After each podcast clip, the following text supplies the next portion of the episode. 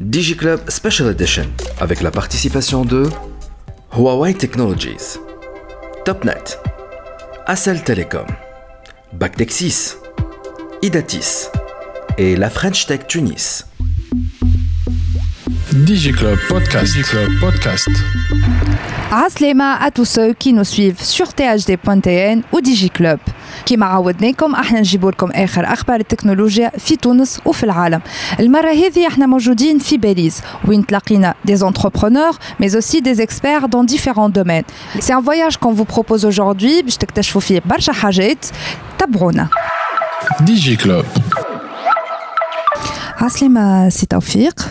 Merci de nous avoir euh, accueillis fi euh, Birouk, fi l'UNESCO. Donc je rappelle juste euh, les invités, enfin les auditeurs internes, euh, vous êtes le DGA de l'UNESCO. Alors, euh, on va attaquer directement donc euh, avec nos questions. On sait qu'aujourd'hui l'UNESCO travaille beaucoup justement sur la transformation numérique.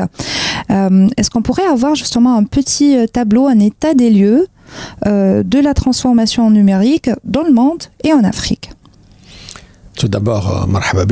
UNESCO. Alors, le sujet de la transformation numérique, c'est un sujet de très grande actualité à travers le monde et encore plus en Afrique. Il touche aussi bien le secteur public, le secteur privé et divers domaines d'activité. Alors, en Afrique en particulier, les choses ne sont pas très avancées. On parle beaucoup de transformation numérique. C'est l'un des deux objectifs actuellement de l'Union africaine. Le premier objectif étant le changement climatique, le deuxième objectif, la transformation numérique. Au niveau des Nations Unies, c'est l'un des trois objectifs actuels. Donc on voit très bien l'importance stratégique apportée au sujet de la transformation numérique, mais là où il y a vraiment un défi, comment la réaliser, cette transformation numérique? On a fait récemment une étude en Afrique euh, parmi 35 pays, et l'on ressort que ces pays-là euh, mentionnent trois besoins spécifiques. Le premier, c'est c'est exactement la gouvernance qu'il faut mettre en place pour réussir une transformation numérique. Qui doit s'en occuper? À quel niveau de l'État? Si on parle du secteur public. Deuxièmement, c'est le développement des compétences. Parce qu'on ne peut pas gérer la transformation numérique comme on, on développe, on utilise des systèmes d'information. Euh, la portée est plus stratégique, euh, les possibilités à travers des technolo- technologies émergentes comme l'intelligence artificielle. Donc, c'est une autre paire de manches. Et souvent, donc, deuxième euh, conclusion de cette étude, on n'a pas les compétences nécessaires, spécifiques à la transformation numérique pour pouvoir la réussir. Et donc, troisièmement, il y a un appel pour justement développer ces compétences parmi les fonctionnaires du secteur public. Ce sont eux qui doivent mener cette transformation numérique.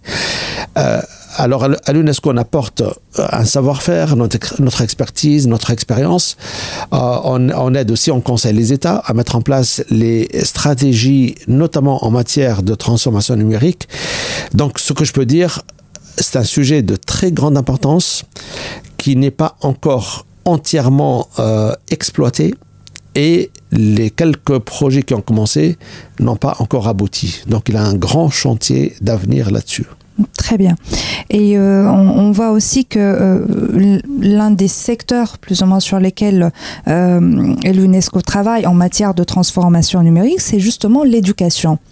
Donc, est-ce que on, pourrait rappeler les aspects sur lesquels l'UNESCO se concentre en particulier? Tout à fait. Vous avez raison de dire que la transformation numérique, comme elle touche plusieurs domaines, elle touche également le monde de l'éducation et notamment la réalisation de l'objectif de développement durable numéro 4 qui, qui consiste à offrir une éducation de qualité. L'UNESCO a été la cheville ouvrière du système des Nations Unies l'année dernière lors de l'organisation du premier sommet mondial sur la transformation de l'éducation en, anglais, on appelle le TESS, Transforming Education Summit. C'est la première fois qu'il a eu une réunion au niveau des chefs d'État et de gouvernement à New York, mi-septembre dernier, sur ce sujet-là. Et, on peut très bien imaginer, lorsqu'on parle de transformer l'éducation, qu'est-ce qui est nouveau dans cette transformation? Ce sont les technologies émergentes, c'est l'intelligence artificielle. Euh, on ne peut pas enseigner de la même façon qu'avant. On ne peut pas apprendre de la même façon qu'avant. Ce n'est pas la même pédagogie. Et donc, comment peut-on euh, mettre en œuvre et capitaliser sur ces fonctionnalités technologiques émergentes au service de l'éducation de qualité? Tout, l'enjeu est là. Et on n'a pas parlé de réformer l'éducation, on a parlé de transformer l'éducation. Donc il y a une rupture, il y a un saut qualitatif très important. Alors, plus spécifiquement, euh, que fait l'UNESCO sur ce sujet On a développé depuis euh, quelques années maintenant ce qu'on appelle les euh, ressources éducatives libres, les REL. En anglais, on les appelle Open Educational Resources. Donc, c'est quoi ces ressources éducatives libres? Si on recule dans le temps, peut-être euh, une quarantaine d'années, on a vu dans le monde du logiciel, il y avait avant les, les logiciels qu'on achetait comme produits et qu'on payait des fois au prix fort. Et après, on a eu le open source qui est devenu le logiciel disponible gratuitement, sans licence, à tout le monde. on a vu comment le open source software est devenu des fois la première source logicielle pour les entreprises, qu'elles soient petites ou grandes. Donc, on s'est inspiré de ce développement dans le monde informatique pour dire, dans le monde de l'éducation, euh, et j'en sais quelque chose puisque été longtemps professeur universitaire et doyen, dans le monde de l'éducation, lorsqu'on utilise des livres, lorsqu'on utilise des études de cas, lorsqu'on utilise des jeux de simulation informatique, ça coûte très cher.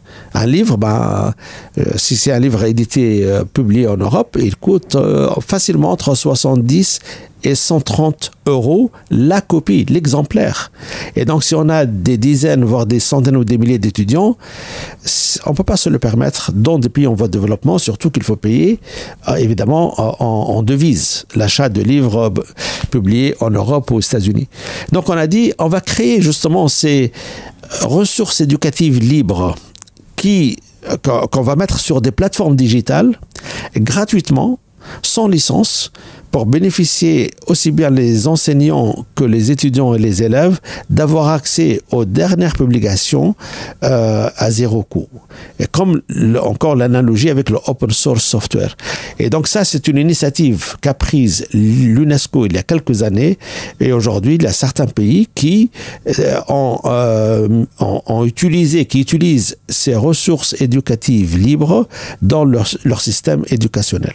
Très bien. Est-ce que toutes ces thématiques, si Taufir, feront partie euh, euh, des sujets de débat justement euh, pendant la semaine de l'apprentissage numérique que l'UNESCO organise en septembre? Absolument. Donc, septembre prochain, on organise sur deux semaines cette, ce grand événement. Il y a deux axes importants. Un, le rôle et la contribution des plateformes digitales à l'apprentissage Et le deuxième sujet phare, c'est les implications de l'intelligence artificielle générative dans le monde de l'éducation. Le chat GPT, par exemple, le ça? chat GPT, on peut pas euh, aujourd'hui, on peut pas ignorer ce, ce, développement technologique majeur. On peut pas continuer à enseigner, à apprendre de la même façon qu'avant chat GPT. Donc ça change complètement la donne, aussi bien pour l'apprenant que pour l'enseignant. Euh, et donc euh, le chat GPT avec toutes les capacités très sophistiquées qu'il qu offre et d'une façon générale l'IA générative, comment peut-on tirer profit de cela et c'est quoi un enseignant aujourd'hui? Et quel est le mode d'apprentissage? Parce que sinon on risque d'avoir des élèves qui vont peut-être plus croire et utiliser le chat GPT que peut-être écouter, écouter leur enseignant dans une salle de cours. Donc c'est pas noir ou blanc c'est comment peut-on tirer profit de cela? Comment l'enseignant plus l'IA générative ensemble peuvent donner une éducation de meilleure qualité? C'est ça la question. Très bien. Alors justement euh, euh, si Taufir on reviendra plus tard sur la question de l'intelligence artificielle mais avant je voudrais revenir sur euh, une autre thématique sur laquelle l'UNESCO travaille beaucoup c'est justement la désinformation alors est-ce que euh, euh, euh, vous pouvez nous expliquer un peu ce que sont les, plans d'action les, recommandations les mesures que l'UNESCO a, a mis en place aujourd'hui dans la nécessité justement d'agir contre cette désinformation qui qu'on voit en prolifération justement sur les plateformes numériques? Absolument il y a exactement un an, il y a un peu plus d'un an, c'était le 3 mai 2022, notre directrice générale, Madame Audrey Azoulay, a annoncé une nouvelle initiative de l'UNESCO, une initiative mondiale euh, concernant combattre la désinformation, la mésinformation, le discours de haine en ligne, l'harcèlement en ligne, etc. Parce que nos études nous ont montré qu'il y a un développement exponentiel des méfaits des plateformes numériques. Donc, c'est très bien qu'on a, les médias sociaux et les plateformes numériques pour démocratiser l'accès à l'information, mais il ne faut pas que cette information euh, soit, devienne de la désinformation. Donc, l'objectif, c'est comment peut-on s'assurer que sur ces plateformes numériques, l'information demeure un bien public commun et non pas un mal public et non pas un risque public? Donc, cette initiative qu'on appelait euh, vers un Internet de confiance a été lancée il y a un an. Depuis, on a mené de très nombreuses consultations régionales thématiques communautaires. On a également fait une grande conférence en février 2023 sur trois jours qui a vu 4300 participants. Euh, venant de plusieurs parties concernées, évidemment euh, les gouvernements, et les 193 pays membres de l'UNESCO, mais aussi les régulateurs euh, de contenu, notamment euh, de télécom, notamment euh, les représentants de la société civile, mais aussi des institutions académiques et de recherche et les sociétés technologiques, parce que sans les, les sociétés technologiques qui opèrent ces plateformes numériques, quel que soit le résultat de notre travail, il restera, comme on dit en arabe, habra ala waraq. Vous voulez dire les... Alors justement, c'est quoi le résultat? Ce sont les lignes directrices pour réguler les plateformes numériques afin de s'assurer que l'information soit un bien public et ne devienne pas un mal public.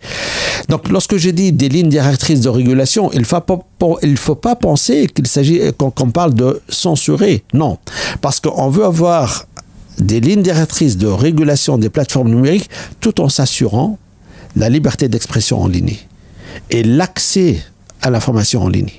Donc, euh, donc c'est ça ce qui rend le sujet très complexe et délicat. Comment peut-on réguler tout en s'assurant de la liberté d'expression? Et quel est le, c'est un, acte d'équilibriste presque. Et donc, on a fait cette euh, conférence notamment. Aujourd'hui, nous sommes à la troisième version des lignes directrices de l'UNESCO pour réguler les plateformes numériques. Cette troisième version, elle est disponible en ligne sur le site de l'UNESCO, euh, ouverte à une, euh, à une, consultation, à un feedback de toutes les parties concernées jusqu'à la fin de ce mois de juin 2023. Suite à quoi, on va produire la quatrième et on l'espère dernière version de ces lignes directrices qui euh, vont être publiés en septembre prochain en marge de l'Assemblée générale des Nations unies à New York. Donc, pourquoi l'UNESCO fait ça? Parce que l'UNESCO, dans son mandat constitutionnel de 1948, euh, l'une des responsabilités de l'UNESCO, c'est promouvoir le flux d'informations par les mots et l'image. Parce qu'à l'époque, on n'avait que la presse écrite et la presse audiovisuelle ou les médias audiovisuels. Aujourd'hui, évidemment, tout ce qui est digital est devenu un, canal peut-être dominant de tout ce qui est médias et tout ce qui est presse. Et donc, on s'est dit, dans ce mandat de l'UNESCO, qui date de 78 ans, on ne peut pas rester passif. Lorsqu'on voit, par exemple, je vous donne une statistique. D'après nos études récentes, 73% des femmes journalistes à travers le monde subissent un harcèlement en ligne. Alors des fois, lorsque je cite cette statistique, des auditeurs me disent mais euh, ces journalistes femmes ne devraient pas prêter attention à ces messages, euh, et cet harcèlement en ligne. J'ai dit attendez le reste des statistiques. 20% d'entre elles subissent une violence physique. Et qu'est-ce qu'on fait pour la violence physique?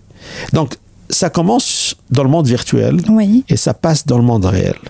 Et, là, je vous, je vous, ai donné juste une statistique. Donc, on a des indications que si on fait rien, la situation va être, comme on dit en anglais, the global online wild west. Ça va devenir la jungle. Ça veut dire un cyberespace euh, qui, ne, qui, prête pas confiance, qui peut aussi influencer négativement. Par exemple, regardez des élections qui se font à travers le monde. On a des statistiques qui montrent dans pas mal de pays ce, cette désinformation en ligne influence négativement le résultat d'élections nationales on sait qu'entre maintenant, juin 2023 et décembre 2024, il y aura 90 élections nationales à travers le monde. Il y aura 2 milliards et demi d'électeurs qui, vont aller voter. Alors si on fait rien là-dessus pour s'assurer de l'intégrité d'un processus électoral, ben, certaines parties iOS vont utiliser ou abuser des plateformes numériques pour influencer un processus démocratique. Donc, on connaît le nombre d'homicides, de, le nombre de génocides, tout ce qui se passe en ligne. Euh, on a vu à Brasilia le 8 janvier dernier. On a vu au Congrès américain le 6 janvier 2021 comment les plateformes numériques ont été utilisées pour attaquer des institutions démocratiques, que, c'était aux États-Unis, c'était au Brésil. Donc, pour toutes ces raisons, l'UNESCO a dit on ne peut pas rester passif, il faut qu'on fasse quelque chose. Donc c'est un effort euh, d'initier et de coordonner un dialogue mondial avec toutes les parties concernées pour dire quelle nouvelle gouvernance digitale on souhaite pour que le cyberespace et les plateformes soient euh, du moins euh, un lieu où l'information est fiable, est vérifiée et objective et non pas ça devient un lieu où il y aura plus de risques, plus de méfaits. Très bien. Euh, si euh, tout à l'heure, vous avez évoqué euh, le fait d'approcher justement les régulateurs dans, les pays euh, pour justement lutter contre cette désinformation. Est-ce que vous pouvez nous expliquer ce que vous attendez justement de, ces régulateurs? Quel rôle ils peuvent jouer dans ces efforts-là que fait l'UNESCO pour la lutte contre la désinformation? Alors, les régulateurs peuvent contribuer à deux niveaux dans cette initiative vers un Internet de confiance, initiative de l'UNESCO. Première contribution, c'est justement réagir par rapport à ces différentes versions des lignes directrices que nous sommes en train d'élaborer.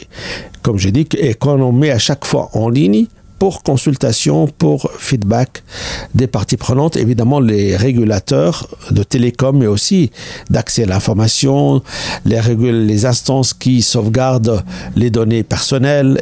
Donc il y a plusieurs acteurs qui peuvent évidemment nous donner euh, des inputs intéressants ou qui peuvent réagir euh, aux diverses versions des lignes directrices. Ça, c'est un premier effet. Euh, une deuxième contribution, parce que nous, ce qu'on pense faire, c'est pas uniquement publier ces lignes directrices pour réguler les plateformes numériques, c'est après, évidemment, c'est les implémenter. Et donc, lorsqu'on parle d'implémentation, il faut contextualiser ces lignes directrices dans le contexte géographique, culturel, sociétal. Et donc, l'UNESCO ne peut pas le faire à travers le monde. Elle va le faire avec le concours, justement, de parties locales ou nationales dont les régulateurs et les opérateurs télécoms. Donc nous sommes en train actuellement de créer ce qu'on appelle un réseau des réseaux, des réseaux de régulateurs, donc c'est un méta-réseau euh, régional pour l'Afrique, pour l'Asie, pour l'Amérique latine, euh, pour l'Europe. Donc on est en train de dialoguer avec les régulateurs à travers le monde, et notamment les régulateurs régionaux, pour dire comment peut-on créer ce méta-réseau afin de partager les connaissances, afin de développer les capacités, mais aussi de contextualiser l'implémentation de ces lignes directrices dans un pays donné. Très bien. Euh, juste une, question, si vous permettez, euh, c'est Taufir que je rajouterai. Euh, N'y a-t-il pas un risque, en fait, qu'on bascule quelque part dans, euh, dans, la, dans la sanction? Si on, on, si on part sur, sur cette approche de régulation en quelque sorte? Alors, euh, euh, vous avez raison d'évoquer cette question. Alors, l'UNESCO n'est pas un régulateur. Contrairement, oui, parle, euh, contrairement à la Commission européenne.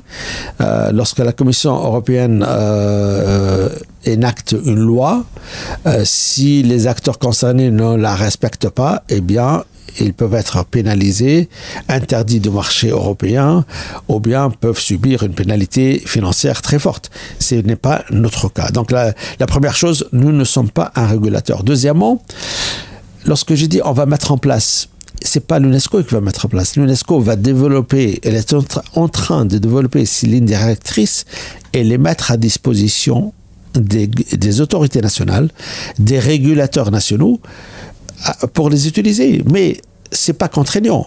S'ils disent, nous, on n'a pas besoin de vos lignes directrices, très bien. Donc, ce n'est pas une convention. Il n'y a pas un côté contraignant. C'est pas, ce n'est pas une loi. C'est une ressource. Très une bien. ressource euh, dont l'élaboration a pris une année avec toutes les parties concernées et à l'échelle mondiale. Et nous pensons que ça devrait être utile pour inspirer, pour mettre à jour des réglementations nationales, mais elle n'a pas une finalité contraignante. Très bien. Alors tout à l'heure, on a parlé de, de, l'intelligence artificielle et euh, euh, de sa son éventuelle contribution dans l'éducation. Euh, mais il se trouve qu'aujourd'hui, cette même intelligence artificielle est quand même responsable quelque part de la désinformation sur les plateformes numériques. Qu'est-ce que vous en pensez? Alors aujourd'hui, nous sommes dans l'implémentation de cette recommandation sur euh, l'éthique de l'intelligence artificielle. La mise en œuvre a déjà commencé dans une cinquantaine de pays à travers le monde et nous avons euh, l'expertise, euh, l'accompagnement nécessaire à apporter aux pays membres de l'UNESCO qui ont euh, émis le souhait euh, de euh, mettre en œuvre chez eux cette recommandation-là. Très bien. Alors, je ne peux pas vous libérer, si Taufir, sans mentionner votre contribution faite en tant qu'universitaire, si vous permettez. Donc, vous avez sorti ce livre. Donc, euh, je, je cite rapidement le titre Strategies for e-business. Donc, vous l'avez sorti en 2020, c'est bien cela? C'est tout à fait ça. Très bien. Est-ce que euh, vous pouvez nous en parler rapidement? Oui, bien sûr. Alors, euh, c'est un livre qui est le résultat de plusieurs années de recherche, euh, aussi bien conceptuelle que rédaction d'études de cas concrètes dans plusieurs pays à travers le monde. J'ai fait la recherche entre 2016-2019. Le livre est sorti en 2020. Il traite justement des stratégies, euh, aussi bien entreprises que des stratégies nationales, euh, pour créer de la valeur à travers ou à partir des capacités technologiques. Et notamment des études de cas traitent de la transformation numérique euh, euh, et les enjeux, les concepts, les défis, les problèmes, les barrières. Euh, alors parmi les, les cas que j'ai cités, et là je reviens d'une mission il y a quelques jours au Kenya, c'est le cas notamment de M-Pesa qui est devenu très connu évidemment, comment l'utilisation du téléphone portable au Kenya a permis d'assurer l'inclusion financière euh, des personnes au bas de l'échelle sociale. Des personnes qui ne remplissaient même pas les critères d'une banque pour ouvrir un compte bancaire. Et comment aujourd'hui tous les paiements se font à travers le téléphone portable, euh, de personne à personne, paiement de personne à euh, marchand, aussi transactions avec des distributeurs automatiques. Donc on voit le M-Pesa qui est devenu le mode de paiement et de transaction financière par excellence, non seulement au Kenya, mais euh, Safaricom qui l'a développé, l'a exporté dans une presque une dizaine de pays euh, d'Afrique euh, subsaharienne, mais aussi des pays d'Asie du Sud-Est. Donc, je, dis deux mots là-dessus, tout simplement parce que je- j'en reviens. J'étais justement chez Safaricom, notamment euh, il y a quelques jours. Mais il y a d'autres études de cas qui traitent d'autres pays à travers le monde. Le monde bancaire à Singapour, il y a aussi des études de cas dans le monde des médias en Allemagne et d'autres pays. Donc, il y a 13 études de cas détaillées sur comment euh, initier, comment mettre en œuvre une transformation numérique euh, réussie. Très bien. Donc, une mine d'informations en 800 pages, c'est bien cela? C'est cela, le livre justement fait 800 pages. Très bien. Je rappelle juste euh, aux, aux gens qui nous regardent et, et nous écoutent que euh, le livre il est disponible en anglais et euh, en coréen et chinois. C'est bien ça. cela C'est C'est ça, l'original est en anglais et le, le livre original est publié par euh, la société Springer, la société allemande Springer, mais il est disponible évidemment sur amazon.com, et ailleurs. Très bien. Merci beaucoup, Sid. Merci pour la visite, merci pour l'interview. Merci. DigiClub. DigiClub Special Edition avec la participation de Huawei Technologies, Topnet, Accel Telecom, Bactexis, Idatis et la French Tech Tunis. DigiClub. عسلامة ومرحبا بكم مازلنا موجودين في باريس في فرنسا دونك il fait beau donc خرجنا البرا شوية اليوم euh, là on a un invité euh, spécial aujourd'hui pour euh, cet épisode c'est un invité qui s'exprime pour la première fois dans un média tunisien donc euh, pour l'introduire euh, monsieur Bill Woodcock you're actually CEO of Packet Clearing House right Yep. uh, nice to meet you sir D'accord.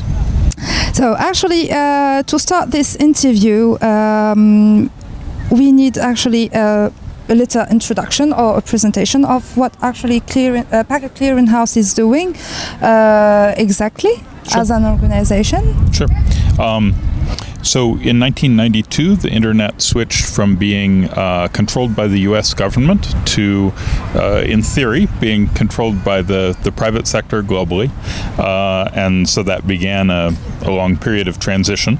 Um, as part of that, uh, there needed to be an organization to look after the parts of the internet that are critical, but which don't have a, a for profit business model. Because from 1992 on, it was expected that the internet would pay for itself. But the core of the domain name system and the internet exchange points where the internet bandwidth are produced and the certs that provide security, uh, these are all things that you want to be available to everyone at no cost. So there isn't there isn't a lot of money there, even though they're the heart of the internet. And so we were started. We're very much like the fire department. We are there to to protect the parts of the internet that matter most to the most people, and we do that at no cost. Uh, we're supported by grants. We we work on, as I said, internet exchange points. We work to support the domain name system. Uh, we help uh, with regulatory and policy issues, and we help with cybersecurity coordination. So those are the, the four areas that we work in. Um, we're in our 30th year now, uh, and we're supported by mm, about 40 governments and about 800 companies uh, around the world. Okay. Um, the thing is, actually, you said you're like a non-profit organization. Could you tell us more about this business model? Yeah. Um, so, uh, you know, an NGO like like the Red Cross, like uh, many others, were supported by grants and donations from governments and companies that want to ensure that the internet is safe and secure. Could we name them or? Sure. Um, uh, you know, of, of governments, um, uh, Canada, France, uh, Spain, Singapore. Um, uh, as I said, there, there are many of them. Um, uh, of companies, uh, Cisco, Equinix, uh, uh, NTT. Um, uh, and as I said, literally about 800 companies, but those those are the largest ones. Um, so you know, they the companies particularly have a a commercial interest in seeing the internet succeed. They sell more services, more goods when the internet is healthy. Um, uh, so you know, it's the same as the fire department. Everyone's business does better if it hasn't burned down. All right. What about the uh, DNS services you're actually providing? Yeah. So for Tunisia's .tn uh, country code domain uh, and uh, about 160 other countries, we provide a domain name service. That means that when someone sends an email to someone at a domain.tn or they visit a website www.something.tn, that the first query comes to our servers and then we direct them to the right place. So people analogize this to a phone book. Uh, it's where you look for the numeric address that will get you where you want to go. Um, so we do that by putting servers all over the world. So we have servers um, in Tunis and we have servers in, uh, as of today, 274 other cities around the world in 125 countries. And so what that means is that regardless of where someone is in the world, if they look up a Tunisian domain name, they get an answer quickly. Now, you might think, well, that mostly affects Tunisians when they're traveling. Eh, sure, that's true. But the other thing it affects is when someone is attacking something in Tunis, the cybersecurity aspect of this is that uh, we'll answer that attack query outside of Tunisia. So if the attack is coming from China, if the attack is coming from Russia, if the attack is coming from the United States, um, we'll answer those queries in those countries before they can ever come before they can ever cross your border and harm anyone in, in Tunisia.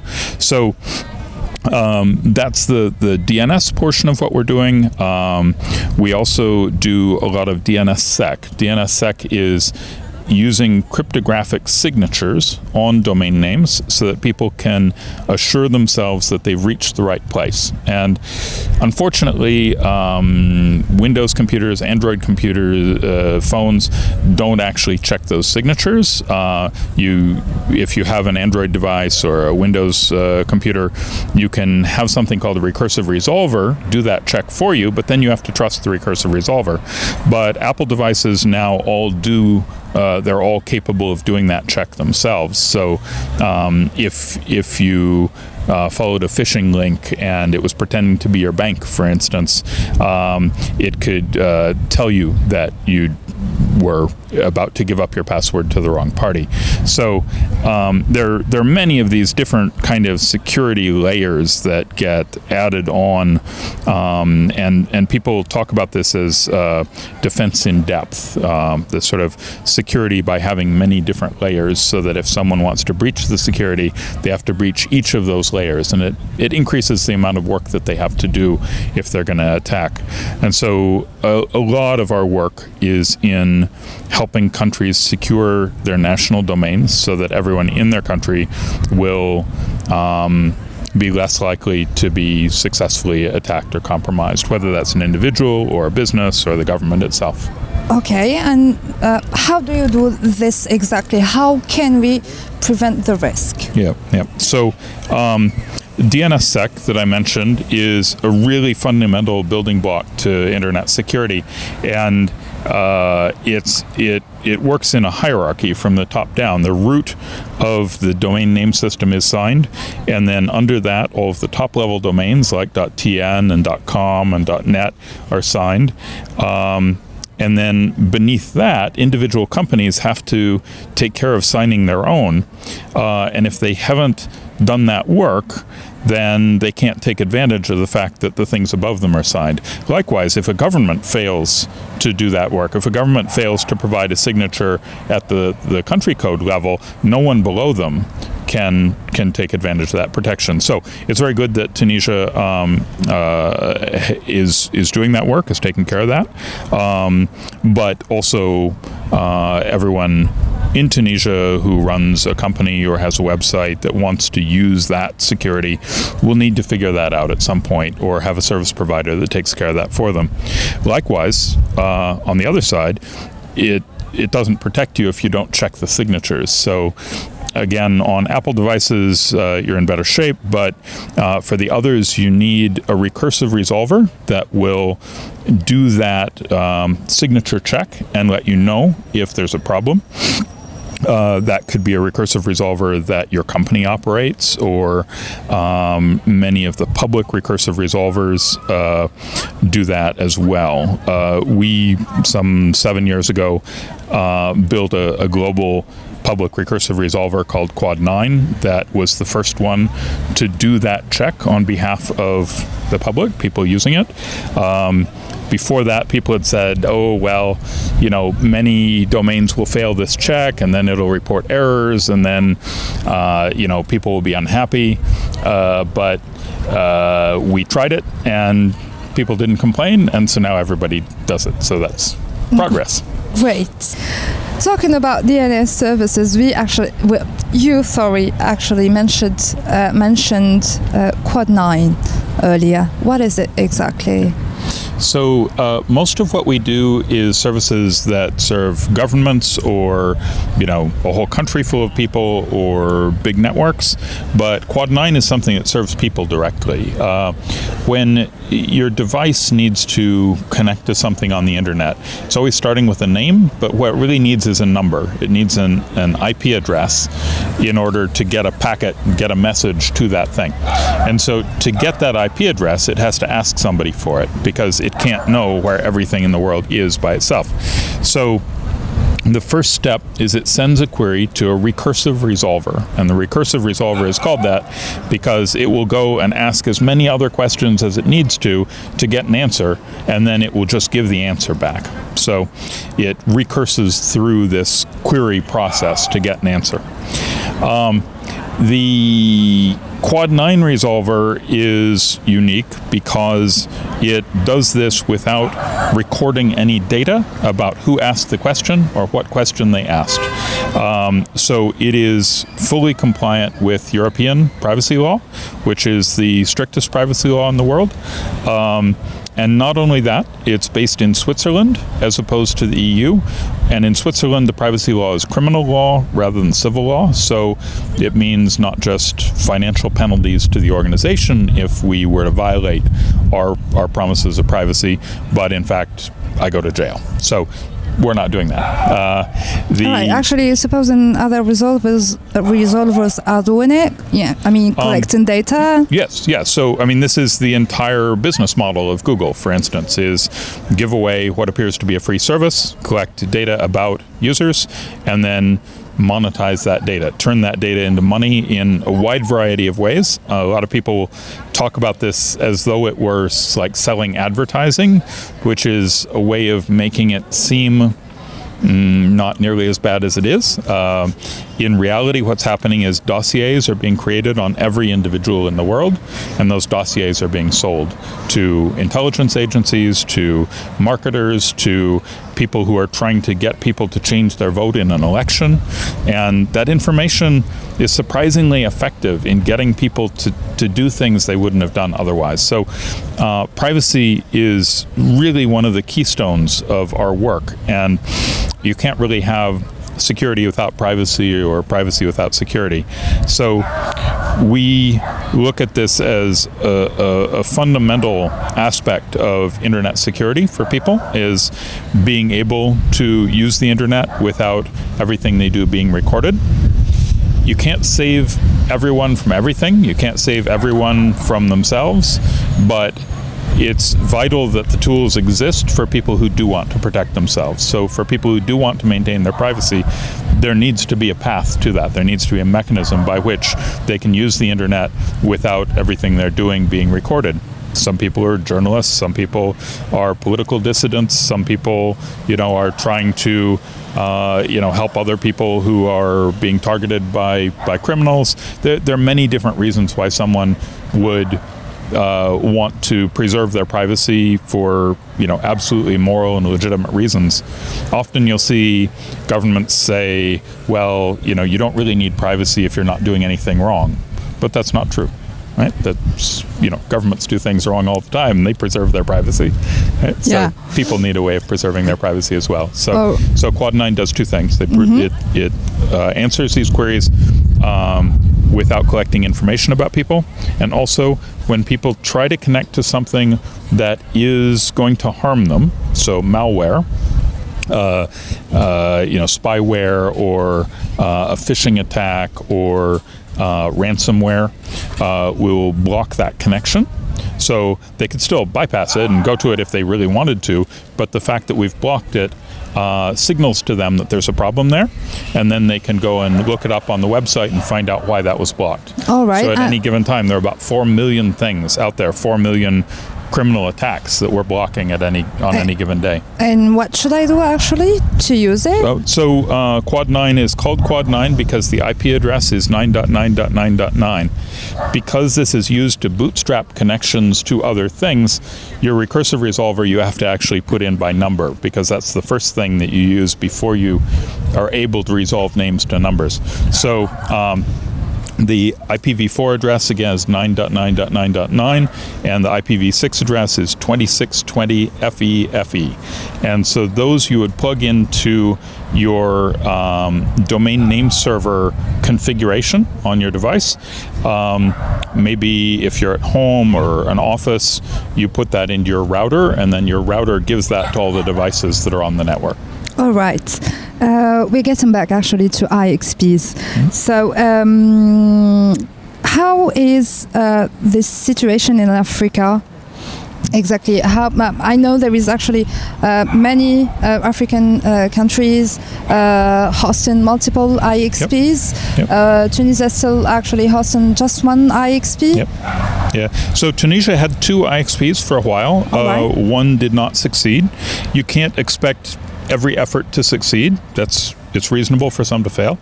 Um, but what's important is that you keep trying. And so Tunisia has gone from two to one, and there are no new efforts being started right now. Um, I would say, given the size of the economy and the population, it would be easy to support five, six, seven exchanges without any any real trouble. Um, you know, there, there, are plenty of exchanges in uh, a lot of other African countries, um, but you know they're not as many as um, I mean, Br- Brazil is sort of the the southern hemisphere champion for exchange points. They've got about 35 internet exchange points, um, and that's done wonders for their economy. Um, the important thing is that internet exchange points cost almost nothing to start. Um, you know, we we've surveyed we we work with people to start internet exchange points. And so we've been through this process uh, more than a thousand times over 30 years. And so we talk with people, we look at how they're doing it. And um, the average to start an internet exchange point is about 8,000 US dollars. So there isn't really a cost barrier to doing it. And you can do it for free if you mm-hmm. want to, right? There are plenty of parties who would help uh, get one started, us, but, but other organizations as well. The World Bank helps sometimes, and uh, there are plenty of development aid agencies that help. Um, I know uh, the African Union did a program to help, and uh, uh, Afrinic uh, helps as well. So there are plenty of plenty of people out there, plenty of organizations out there that will help to make sure that you have the best possible chance of success if you uh, know to to ask for help. Um, so I think you know a, a good next step for Tunisia would be to first look at the existing exchange in Tunis and say, what could make this more successful, right? Are there networks in Tunisia that are not participating? Are there networks that are here but are not actively using it? Uh, are there international networks that could be induced to come and participate? These are all the things that will make an exchange more, more successful. Is there content that Tunisian people are trying to access that's not available at this exchange point? That's honestly the, the most important thing from an economic perspective is if you can get content that people are trying to reach overseas and bring it locally into the country, uh, that helps a lot. Uh, the other thing that could be done is more exchange points. Um, How many do you think actually we need in Tunisia? Especially we actually connected to eight uh, submarine sub uh, cables, yeah. cables, I think three actually mm -hmm. are mm -hmm. under construction. Okay, so think about this. If someone in Tunisia wants to talk to someone else in Tunisia, and that traffic goes through an exchange point that's in Rome or Milan or, uh, you know, Amsterdam or Frankfurt, um, you're using those international cables. Mm-hmm. But who's paying for that? Both sides of that transaction are being paid for yeah. from Tunisia. That cable is profitable because money is leaving Tunisia, because people in Tunisia are paying to use it.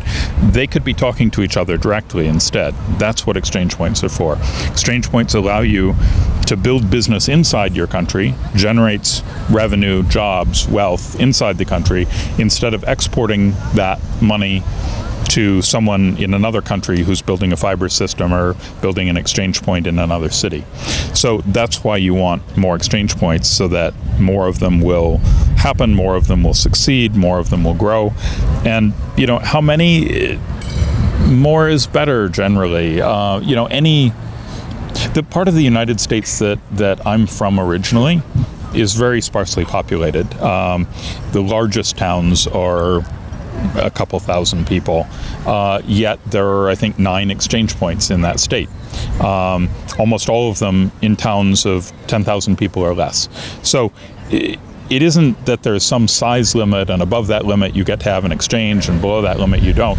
It has a lot more to do with um, how entrepreneurial the local economy is, right? Is it a place where people want to set up new businesses, want to do internet entrepreneurialism, or is it a place where uh, people are happy to sit back and let somebody sell them something and they open their wallet and pay for it. Um, that's really the, the deciding factor. So, if there are a lot of people in Tunisia in small towns who want to get something started and they're allowed to, it's very easy for them to do so.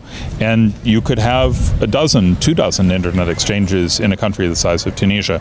Um, and the time to pay back that investment, if, as I said, about $8,000 on average to get an exchange point going, but the payback time before people using the exchange make a profit on it is typically three weeks. Right? So, how many factories can you build that are making a profit in three weeks? Internet bandwidth is an easy thing to produce. Um, and so, the question then is how would you get more exchange points in Tunisia? And Tunisia is one of only a couple countries in the world that require a government license to open an exchange point. So if I were in charge, that would be the first thing I would change. Is No I would license. change yeah, either no license or a class license. So right now you need an individual license. So you'd have to go to the government, apply for a license. They would say, "Well, ATI already has a license. Why do you need another one?" what a class license does is it says everyone the same license applies to everyone um, you know it applies to ati it applies to you if you want to do this you can do it you just have to follow the same rules or more commonly no license people can just set one up and if it works great All right. So, um, is there any way actually having uh, IXPs could lead to having some kind of a free internet in airports, stuff like that? Yeah. Um, so internet bandwidth at the place where it's produced, at the internet exchange point, costs nothing. Um, it's available in effectively infinite supply at zero cost. What costs money is moving it from the exchange point to where it's used. This is another reason why you want to have as many exchange points as possible so that they can be close to people. Because speed times distance equals cost. The further someone is away from the exchange point, the more it's going to cost, or the slower it's going to be, or both. So the secret really is to have a lot of exchange points and to have them close to a lot of people. So putting them right in the center of towns, in the center of cities, is good. You don't want them out in some data center way out in the suburbs. Uh, and then you want a lot of fiber, competition in fiber between the exchange points and where people are. So, yeah, there are a lot of places where internet is free. There are whole countries uh, where the internet is just a free thing that everybody is entitled to. Um, uh, but the secret to that is to make it really cheap because if it's cheap enough, it's not worth bothering to bill people because billing is more expensive than the good itself. So, if you look at transit in some places, it doesn't cost anything to get on the streetcar because they've made the cost of operating the streetcar lower than the transaction cost of charging somebody for mm-hmm. it. The same thing's true of the internet. If you can make the cost of the internet low enough, then there's no point in billing people for it because that would cost more than the internet service itself. And the key to that is enough exchange points and enough fiber.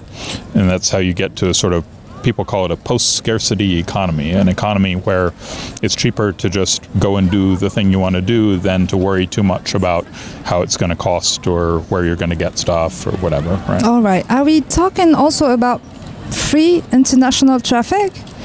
So international means more distance, and speed times distance equals cost. Someone had to lay that fiber, and the fiber is not cheap. So the trick is not to demand ever lower fiber costs or more competition on the fiber because laying more fiber is more expensive. Someone has to pay for it. The trick is to uh, isolate the traffic to make sure that traffic doesn't cross that fiber if it doesn't need to. So if someone in Tunisia accesses a website and the content of that website is hosted in London or Frankfurt or uh, Amsterdam, which are kind of the three really big centers in Europe, um, then the person in Tunisia is paying to move that back and forth. But if you can get the content to be located in Tunis, then potentially you can get to that content for free or so close to free that it doesn't matter. And also, it's much, much faster then because you don't have to get it all the way there and back. You're not competing with as much other traffic. It's just like when you get on the freeway and there are lots of other cars, it's going to go slowly. Uh, whereas if you're just going to your neighbor's house, there's going to be no competition, right? So it will occur more quickly. Uh, I think the internet has the potential to be inexpensive for everyone because as you offload those international circuits from traffic that doesn't need to use them, it frees them up for the traffic that does need to use them, and then that gets less expensive also. So uh, there's there's great potential here, but it depends on everybody doing work locally mm-hmm. and not depending on someone else to do the work for them somewhere else. All right. So, so you actually doing a lot um, of work in Africa, and um, I think recently you had a meeting with uh, President uh, Paul Kagame about building a robust internet infrastructure, right in Rwanda. Yep. Uh, could you tell us more about it? Yeah. So Rwanda has focused on the security and resilience of their internet infrastructure for quite a while. We have a close relationship with uh, their regulator, where their um, exchange point and their uh, country code domain are governed. Um, so we're there to meet with them and with the communications minister and with their uh, their cybersecurity uh, director or I guess he's data protection officer also now because they have a new data protection law that's going into effect in October. Uh, and uh, we met with uh, uh, President Kagame. Um, he's also the chair of Smart Africa, and so we're talking not only about what can be done uh, in Rwanda, but also what Smart Africa can be doing continent wide. And uh, so our partnership with Smart Africa is is recent.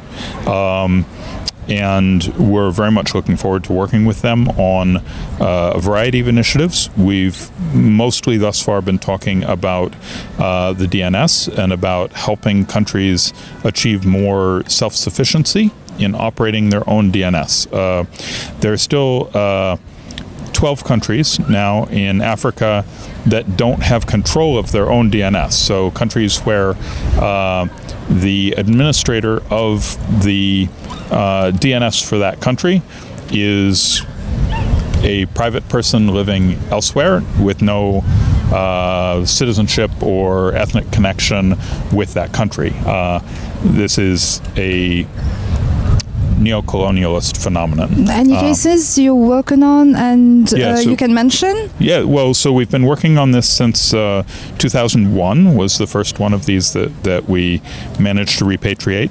Uh, we're working with Mali and Guinea and the Central African Republic right now. Um, and uh, Benin just uh, just finished. So um, so that's a success there.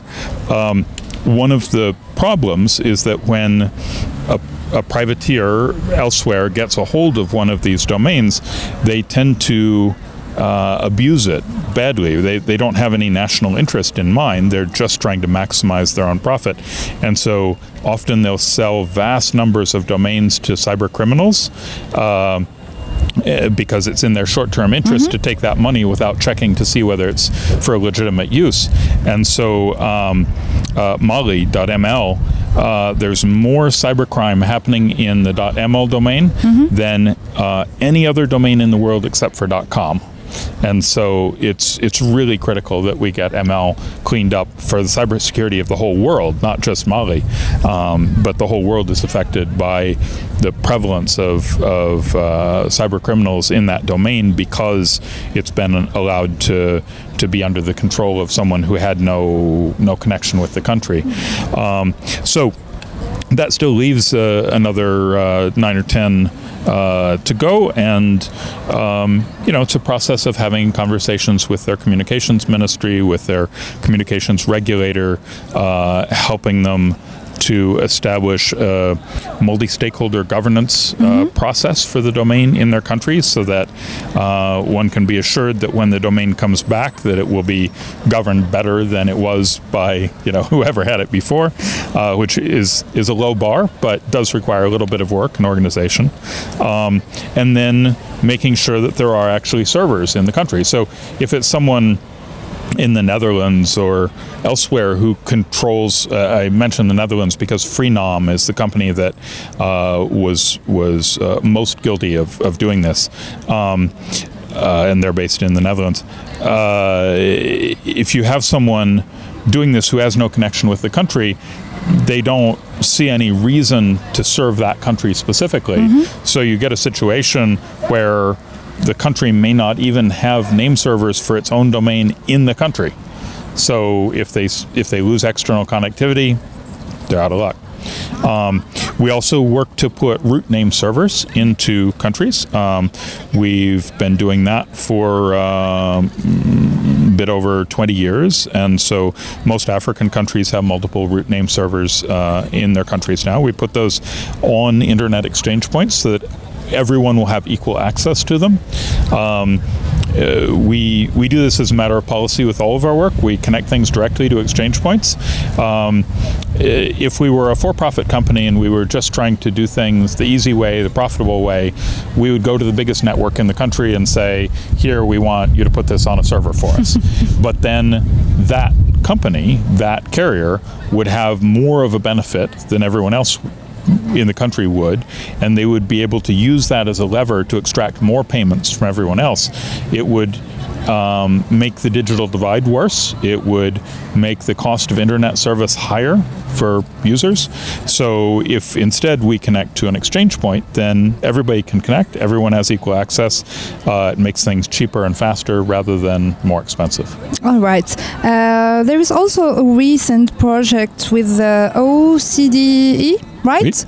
Yep. Um, so that um, governments are always very curious to understand uh, transborder flows of cash and transborder flows of data, and it's been very difficult to know these things with respect to the internet since 1992. Before 1992, things were very well instrumented, and all that information went to the U.S. government. Uh, since 1992, the internet is more global, but also there's no one place to look for all this information. Um, so the OECD's role is to um, to support uh, data-driven policymaking to help uh, people in uh, uh, positions of power in government make better legislation, better regulation based on actual information, not just guesses or you know whatever. So having that that information to drive good decision making is really critical, and we haven't had it with respect to the internet. You look at a country like Tunisia and you say, well, how much of the internet bandwidth in Tunisia is produced in our exchange point? How much is produced in Frankfurt? How much is produced in Milan? How much is produced in Athens? Who knows, right? There's literally no information about that. So, this project that the OECD is doing is to collect just a tiny amount of information, looking at one transaction out of every 1000000 mm-hmm. throwing away what the transaction is, and just looking at where it was going and where it came from, and then reducing that to just the country level. So, it can say, over the long term, it can collect enough data to be able to say what percentage of the traffic in Tunisia is staying in Tunisia, what percentage is coming from Germany, mm-hmm. what percentage is coming from Singapore, what percentage is coming from the United States. And you can also turn that around and say, what percentage of the traffic that's produced in Tunisia is consumed in the United States or in Spain or, you know. So uh, this helps governments understand the balance of trade. It helps them understand where their money is going, helps them understand how well they're doing in terms of self sufficiency. And I think with more insight into that self sufficiency, more governments will be incentivized to try and become net producers rather than net consumers. Because if you're a net producer, you've got money coming in. If you're a net consumer, well, money's leaving the country, and a lot of a lot of countries don't have any money to spare. So better that they all try and be net producers. Yeah. Uh, if anyone needs actually information about PCH, what you uh, actually do, uh, how do they have to do? yeah. So uh, our website is uh, pch.net, and uh, I also mentioned Quad9 earlier. That's quad9.net, Q-U-A-D numeral 9.net. Uh, there's more information about everything I've said on both those websites. Again, it's non-commercial. Nobody's selling anything. Uh, all the information on the, those websites is there for everyone at no cost. All right. Thank you so much. It's my pleasure. Thank you very much. You're welcome. DigiClub. DigiClub Special Edition avec la participation de Huawei Technologies, Topnet, Acel Telecom, Bactexis, Idatis. Et la French Tech Tunis. DigiClub. عسلامة مرحبا بكم مازلنا في الكوفرتور سبيسيال نتاعنا في فرنسا في باريس donc là on est dans les locaux de l'OCDE et nous sommes en compagnie de madame Karine Percé qui est la chef de l'unité de la politique de l'IA de la division de la politique de l'économie numérique في l'OCDE bonjour madame Percé bonjour alors nous sommes euh, ravis euh, que vous nous ayez accueillis donc euh, dans vos locaux. Alors donc on est là aujourd'hui effectivement pour faire une petite interview autour d'un sujet, d'actualité qui est l'intelligence artificielle. Et vous êtes justement chef de l'unité de l'intelligence artificielle à, à l'ECDE et on voulait d'abord savoir euh, ce, que vous, ce que vous faites dans cette unité, si vous pouvez, nous présenter votre rôle, euh, votre unité, vos équipes, sur quoi vous travaillez euh, avec grand plaisir. Donc, euh, je travaille pour l'OCDE, qui est une organisation intergouvernementale qui regroupe 38 pays membres et énormément de pays partenaires, euh, et qui et qui travaille depuis. nous travaillons depuis 2016 sur l'intelligence artificielle. donc, en 2019, nous avons développé les principes OCDE sur l'intelligence artificielle, qui sont 10 principes en fait, dont 5 valeurs que doivent respecter euh, les développeurs de systèmes d'intelligence artificielle et cinq principes de politique publique pour mettre en œuvre une intelligence artificielle qui bénéficie aux sociétés et aux, économies de manière large. Euh, donc depuis 2019, euh, nous, nous, nous, travaillons sur l'implémentation de ces principes par plusieurs biais. nous avons un, des groupes de travail, un, des groupes de travail officiels qui mhm. regroupent les, les pays euh, donc de l'OCDE et d'autres pays partenaires, bien d'autres pays partenaires, et qui travaillent sur les priorités nationales en matière d'intelligence artificielle. Nous avons un énorme groupe d'experts qui, qui aident ces pays à avoir des politiques, des recommandations qui tiennent la route, point de vue technologique, euh, et qui soient, et qui soient vraiment basées sur, euh, sur la réalité technologique de ce qu'on mhm. peut et de ce qu'on ne peut pas faire. donc on a, on a aujourd'hui près de 400 experts qui nous aident. Et, puis nous avons lancé et nous, et nous améliorons tous les jours une plateforme qui s'appelle OECD, oecd.ai, euh, qui contient énormément d'informations euh, sur, pour éclairer les politiques publiques, mais pas seulement, mhm. euh, qui contient des informations sur les initiatives de plus de 60 pays, y compris la Tunisie. Donc il y a une page pour la Tunisie qui, qui, qui explique les, les euh, les, les, les skills qui sont demandés aujourd'hui sur le marché de l'emploi par les entreprises qui recrutent en IA euh, qui, et, beaucoup d'autres informations sur ce qui se passe aujourd'hui. Euh, donc, euh, point de vue qualitatif et quantitatif. Très bien.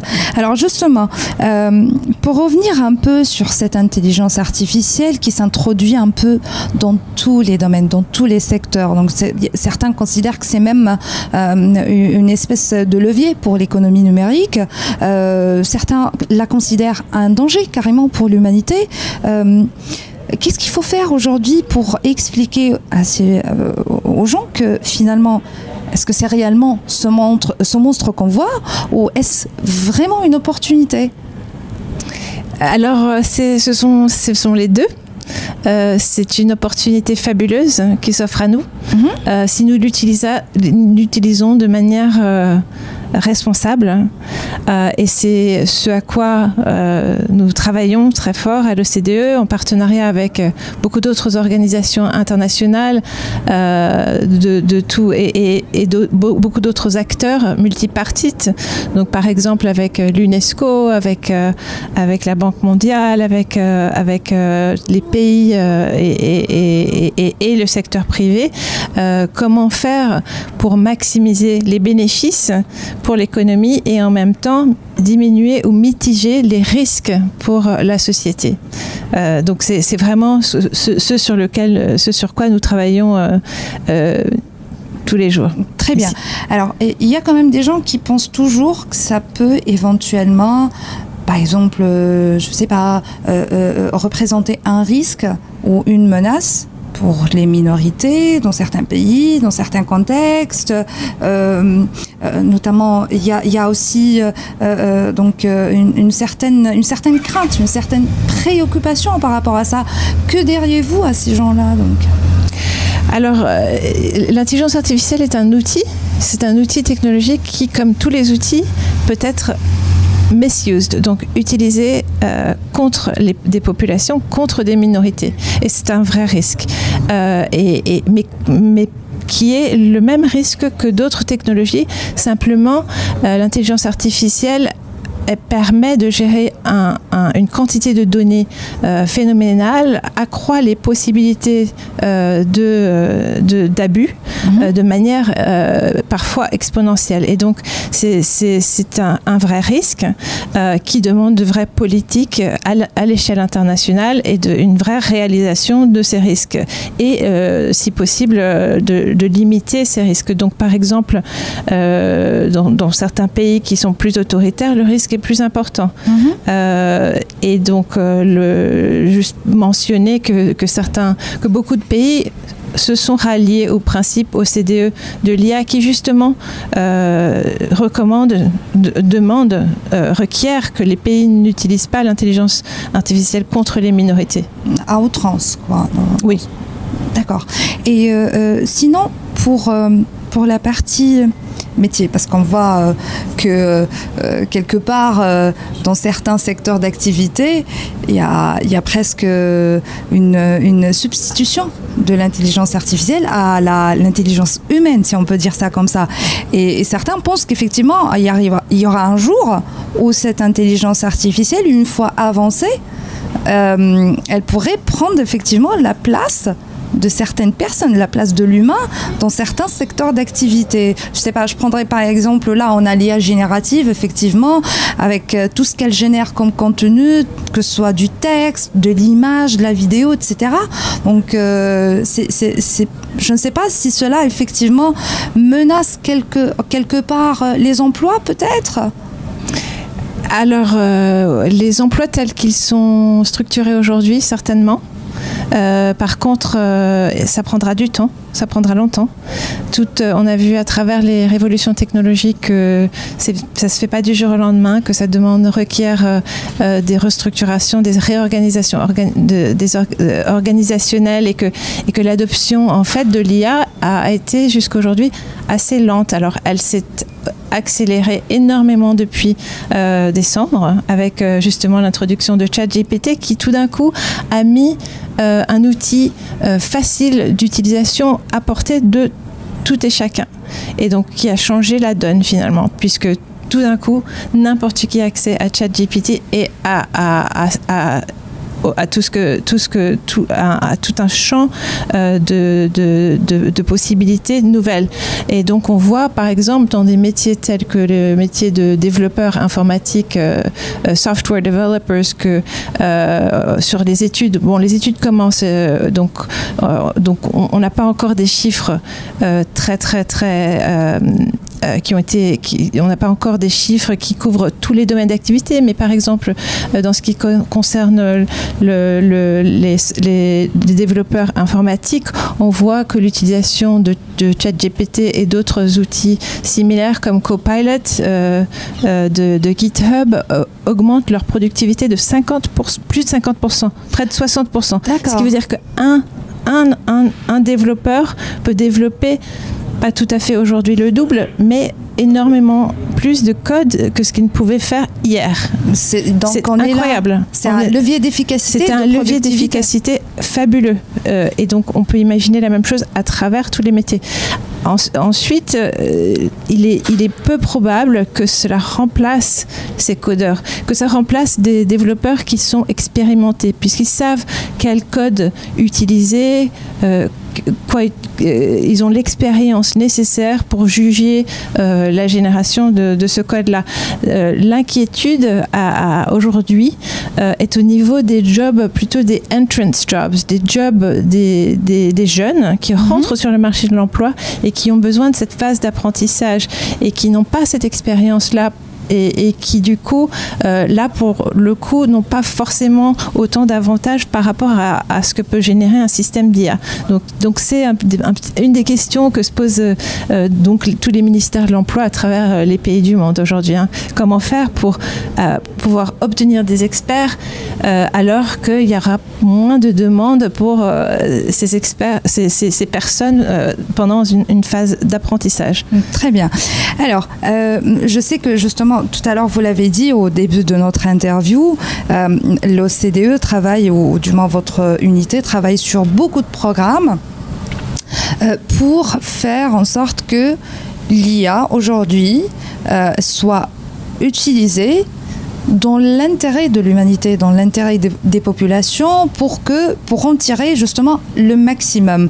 Euh, est-ce que vous pouvez nous citer quelques exemples de programmes ou de projets? euh, que vous êtes en train de, mettre en œuvre peut-être avec euh, les gouvernements, les pays membres de l'OCDE oui, euh, oui, avec plaisir. Donc, on a, on a, on a beaucoup d'initiatives donc, euh, qui sont répertoriées sur oecd.ai. Euh, et notamment, je mentionnerai ici, on a un catalogue d'outils et de, et de metrics, metrics pour une IA responsable. Donc, qui, qui est en fait un catalogue d'outils qui existe et que d'autres, que des, que, des, que des sociétés, des développeurs, euh, n'importe qui peut utiliser euh, pour s'assurer que leur IA, euh, que leurs données ne sont pas biaisées, pour contrôler le, le, les, les, outputs, pour mesurer différents aspects et s'assurer un petit peu de la qualité de leur système. Mhm. Et ce, donc ce, cet outil est très très très intéressant. et, et est, porté à, grandir.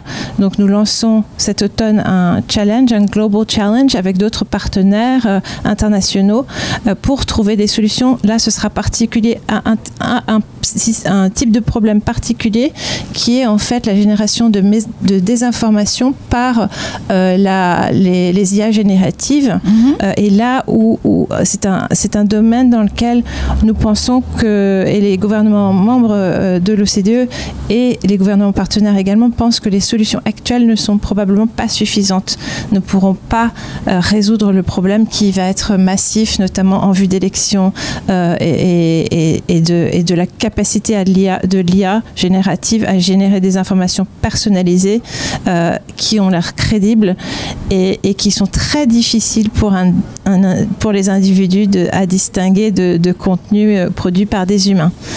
donc un, un global challenge sur euh, Trust Online. Et euh, je suppose que c'est ouvert euh, à, toutes sortes de, structures, des startups, des entreprises privées. Voilà, c'est ouvert à toutes les structures et, les startups en première ligne, mais, mais d'autres aussi. Structures publiques, privées.